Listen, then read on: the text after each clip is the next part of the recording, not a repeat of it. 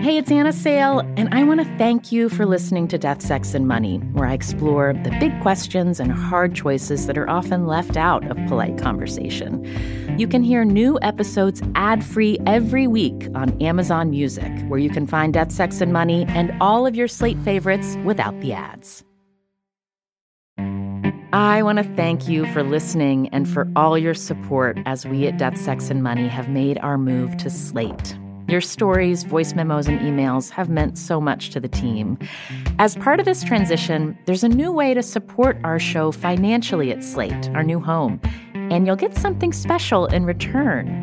Subscribe to Slate Plus, and you'll not only support our work on death, sex, and money, you'll get access to new benefits, including listening to us and all of the other great shows Slate makes, like Slow Burn and Decoder Ring, without any ads or sponsor breaks. To subscribe, just click Try Free at the top of the Death, Sex, and Money show page on Apple Podcasts or visit slate.com slash DSM Plus to get access wherever you listen. Thanks.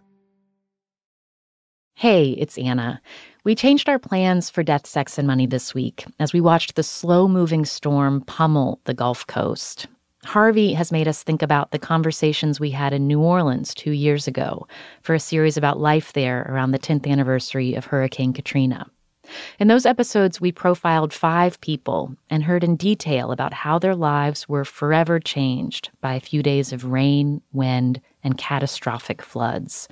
We also heard about their collective trauma of having the home you know suddenly underwater and about the long, long process of rebuilding. So, as we think about Houston and other affected areas this week, we wanted to revisit one of those episodes from 2015. You'll meet Dr. Kirsta Kurtz Burke, who was working at a hospital when Katrina hit. As you listen, think about the scores of people who are working along the Gulf Coast this week, trying to help each other in a desperate situation. For the people that work there, you know, this was part of what our training was. And a lot of people that worked at that hospital, we were attracted to kind of chaotic environment. That's why we were there. This is Death, Sex, and Money in New Orleans. The show from WNYC about the things we think about a lot and need to talk about more. I'm Anna Sale. When the thick summer heat settles over New Orleans, it all comes back to Kirsta Kurtz Burke. The body remembers when it gets hot, I tend to have more dreams. It's hurricane season too. So, you know, you hear on the news, okay, and you're thinking to yourself, I got to make sure I have a tank full of gas. I have to have these things in place in case I need to evacuate. 10 years ago, Kirsta didn't evacuate. She was inside New Orleans Charity Hospital, the public hospital that had served New Orleans residents, rich and poor, in some form since the 18th century. Charity Hospital was a pretty chaotic place day in and day out. So there was that level of um, that this was what we always did, maybe just a little bit more insane. Kirsta is a rehab physician, and as Katrina hit New Orleans and the levees failed, she was with more than 350 stranded patients. Water flooded into the hospital, windows were shattered by the wind, and there was no power. It's like by now it's 106 degrees, there are no lights. We're reduced to feeding people very small portions. Kirsta was interviewed by Anna Deavere Smith, the actor and playwright, about two months after the storm. That became a monologue in Deavere Smith's one woman show about healthcare in America that's called Let Me Down Easy. I played a recording of the monologue for Kirsta when we met up in New Orleans. Let's listen now. Let's see. I tried to keep a kind of stiff upper lip in the beginning. You know, hey, we're going to get out of here. Don't worry about it, blah, blah, blah. Kirsta is white and from the Midwest, but most of the nurses she worked with and her patients were black residents of New Orleans. And she noticed they had much lower expectations for how they'd be treated in the emergency. And here I am coming from my privileged position. What do you mean they're not going to come and get us? Of course they're going to come and get us. FEMA knew we were here. We were in constant contact with FEMA, but my patients really did sense. And that part made me ashamed and it's just, I just thought, well, this is this must mean it would be like your whole life. Just this feeling that that we have to do for ourselves because nobody's going to come and get us. Just that feeling of being abandoned. That that was all new for me. Being abandoned. But for my patients and the people who work at Charity Hospital, it was just one more thing. It's very emotional. I've, I've actually I heard it one time, but obviously it's very deep, deeply lodged in my heart. I really hear my voice in that. It's it's still very present for me. You know, I have very clear memories of every single moment of every single day that we were in the hospital. Over six days, Kirsta helped carry patients up and down flights of stairs and tried to keep people calm when it seemed like no one was coming to rescue them. She was part of the last group of people to leave the hospital the Friday after the storm. We even cleaned the the physical space before we left. You know, we thought we'll be back here in a week or two weeks. Pretty naive at the time, but we didn't want it to look messy. And so we cleaned up you know, made sure everything was in the right spot. And we had used a lot of towels to mop up. And so we put everything, stacked it up. Um, we really didn't know that that was not a reality that we were going to return to those jobs. And where did you go on um, Friday? So on Friday, they actually, thank God for uh, the Cajun Navy, as we call them. It was not it was, you know, not FEMA, it was not the federal government. It was actually Department of Wildlife and Fisheries who kind of were watching everything go on. And they just said, we need to get in there with fan boats. So we were evacuated. Our patients were evacuated. They went kind of all over the place.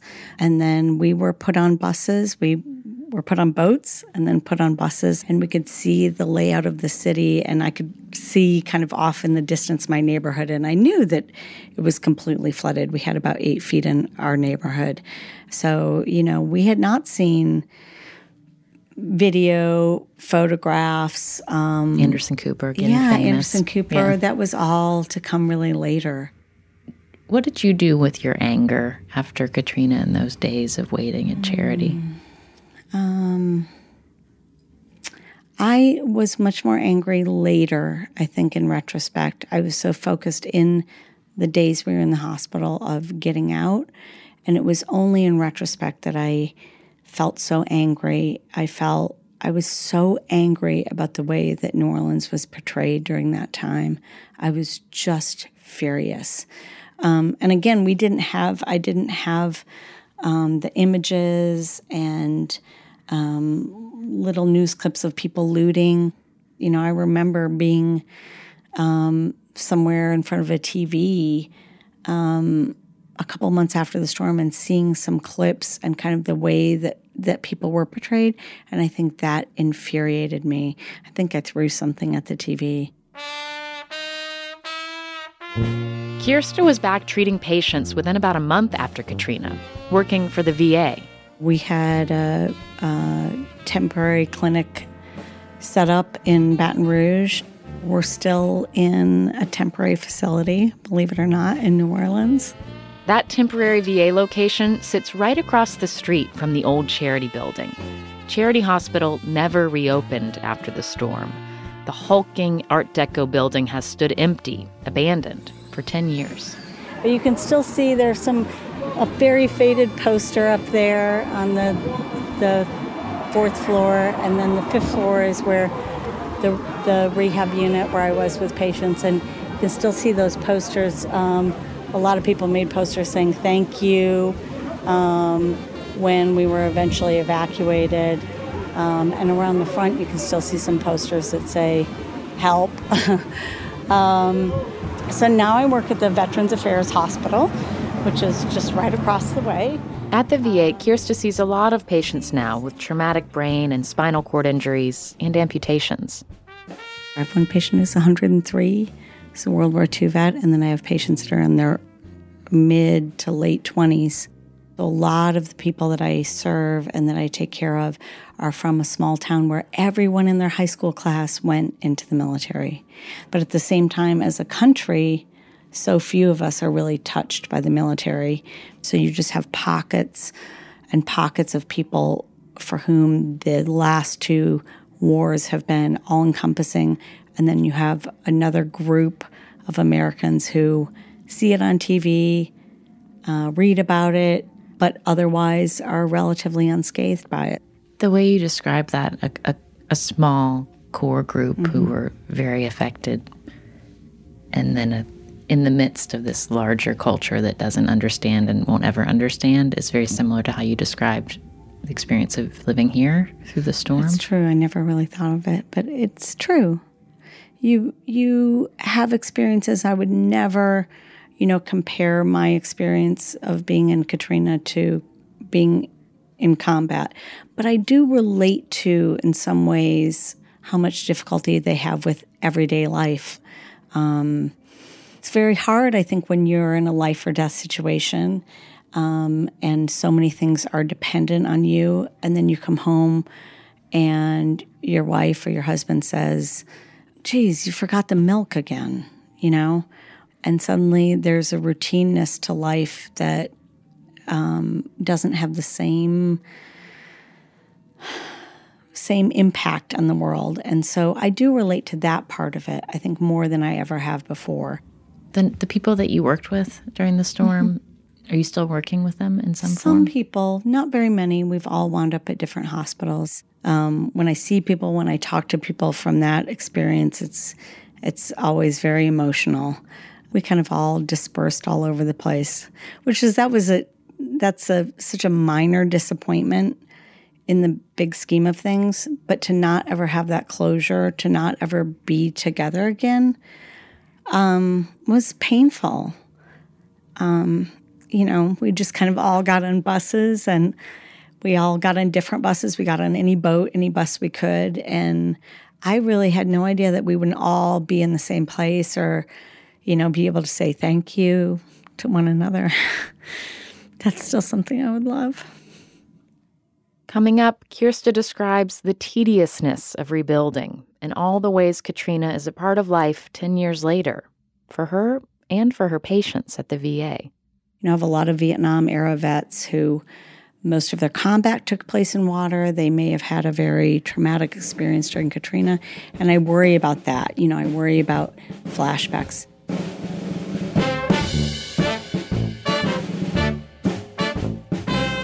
This conversation with Kirsta was one of five I had with survivors of Hurricane Katrina about the years after the storm and what they remember about the moment it hit. It didn't matter who you was.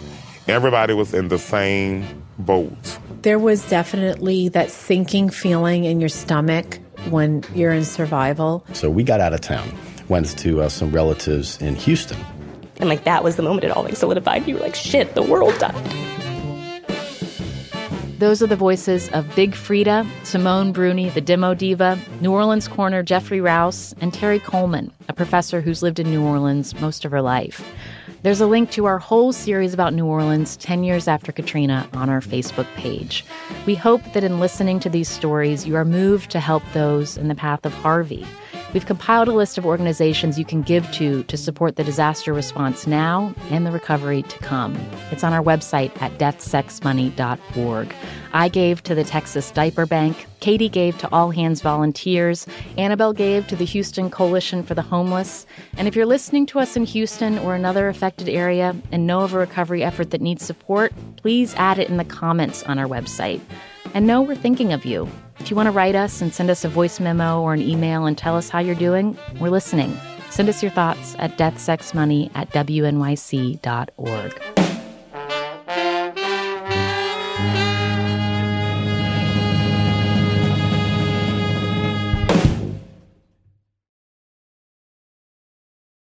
This is Death, Sex, and Money from WNYC. I'm Anna Sale. Kirsta Kurtz Burke and her husband, Justin Lundgren, are both doctors. They met in college in New York City and moved to New Orleans 23 years ago. I thought it was such a romantic story. You know, we came to New Orleans on vacation and we never left. Um, and then I found out, yeah, like a lot of people, they have that story. They bought their house in the mid city area of New Orleans in 2003. It was heavily damaged in Katrina. She says adrenaline got her through the first year and a half after the storm, but then that ran out all of the energy that drove us to rebuild or to make a life in the new New Orleans, that can't be sustained forever. I definitely felt that. It's one thing to be able to sustain that. Okay, I'm going to eat off paper plates. We're going to have candles and we're going to gut our house and then we're going to rebuild it. And I'm working in a temporary facility. But as that goes on, it just gets really old. Things go so slowly in New Orleans. And then you add into it the federal government, you add into it, you know, insurance payments. We were lucky we had insurance, but, you know, it took it took over a year to even be able to access that. So you're slowly rebuilding your house, your neighborhood's coming back a little by little. Schools were not reopened for an entire year after the storm, so we didn't hear kids. You know, it's a really strange thing in our neighborhood. Was there a part of you that thought about leaving and starting in a different place? You know, very remotely, very like a flicker, I would say when I look back, of course, I would love to say it was all this very noble intentions. You know, we knew that New Orleans needed healthcare providers. We didn't want to abandon the city we loved. But there's this other sense of we can't live any place else. We just got too weird for any place else other than New Orleans. Like, what would you think about when you say we got too weird? Like, um, just I don't think there would be very many other places where it would be acceptable to be a half an hour late for work because you ran into a second line or you know spend your free time making costumes for months on end or just I think also Katrina. You know, I think there was a, a, definitely if there was another if there was a sense of otherness before the storm, then there was it's also the sense of how are we going to go someplace where people understand what happened? But at the same time, it's also part of the story that we tell ourselves in order to bond ourselves to the place and not leave. Because why would you stay? It's it's an absolutely insane place to have a city in this day and age. We're under sea level. The coast is eroding. Um, another disaster could happen at any time. Uh, it's a broken city in a lot of ways. The infrastructure is incredibly corrupt. I could go on and on and on. Um, but part of it is the longer that you live here, the less fit you are to live anywhere else as well. I mean, the way you describe it, it's like you, you become a little bit mad. Yeah, I think here. touched. I love that word, and I didn't grow up with that word but we use it a lot in New Orleans. Like you're just a little bit touched. It can mean a little bit crazy, a little bit strange. It's just a little bit off. Um, you have to be a little bit off to see this place and say, This is where I'm going to lay down roots. This is where my kids are going to go to school. I'm going to rebuild friendships in this very tenuous place, I think you have to be a little bit touched.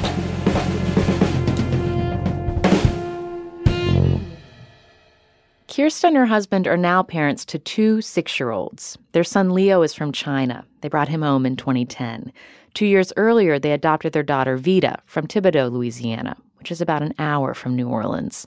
They started the adoption process before Katrina.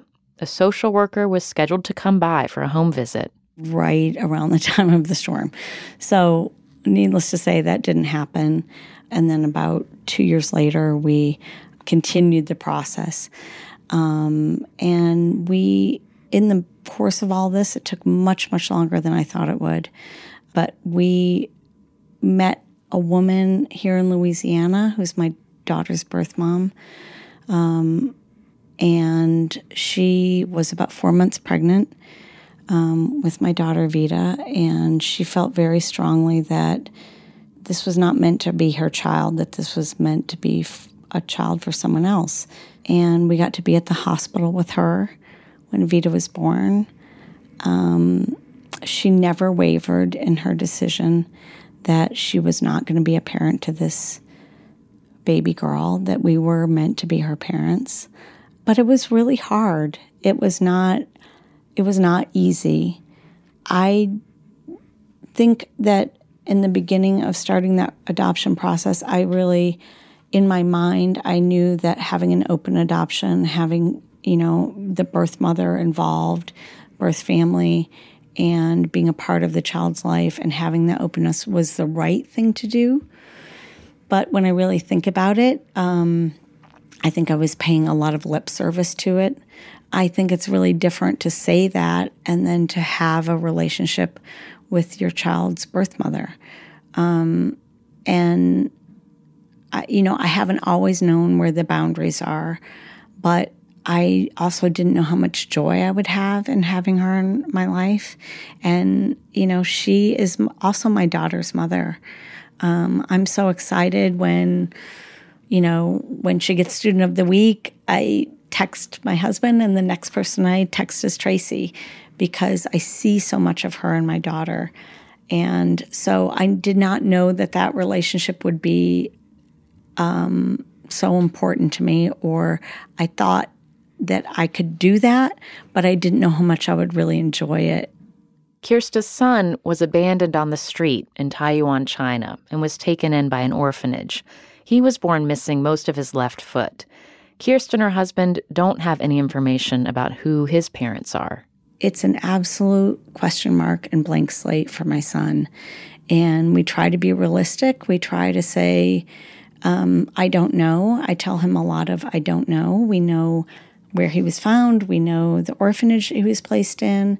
Um, we went to visit it. We met some of the people, but there are a lot of question marks. And um, I wish I had those answers. And I mainly um, wish that I could speak to his birth mom and I want to tell them that he's doing great and that he got a robot foot and that this is a design he picked out and this is what Mardi Gras is like. And one of the first full sentences he learned how to say was, Throw me something, mister. we had only been home about six months and you know he learned english pretty quickly but it was just like you know that was one of the first full sentences he learned so i would love that i would give anything for that um, i just never knew it was possible to miss somebody that you've never met before what's it been like to raise kids in new orleans after katrina? Absolutely magical. Absolutely magical. You know this is not the probably on the top 10 list of places that you would raise a you know that never makes the family circle top 10 places to raise kids. But um, there's an amazing street culture amazing music culture and they don't know anything else you know? They we talk about it a little bit. They have some you know sense of katrina. They go to a school that's k through 8 so some of the older kids have experienced it. But they don't really know you know, they don't really have any sense of before and after. They do know, however, that you can evacuate and that we will evacuate and that we need to keep a tank full of gas. Dr. Kirsta Kurtz Burke. She still works at the VA in New Orleans, now in their brand new facility, and she's heading to Texas on Friday to volunteer with a medical team.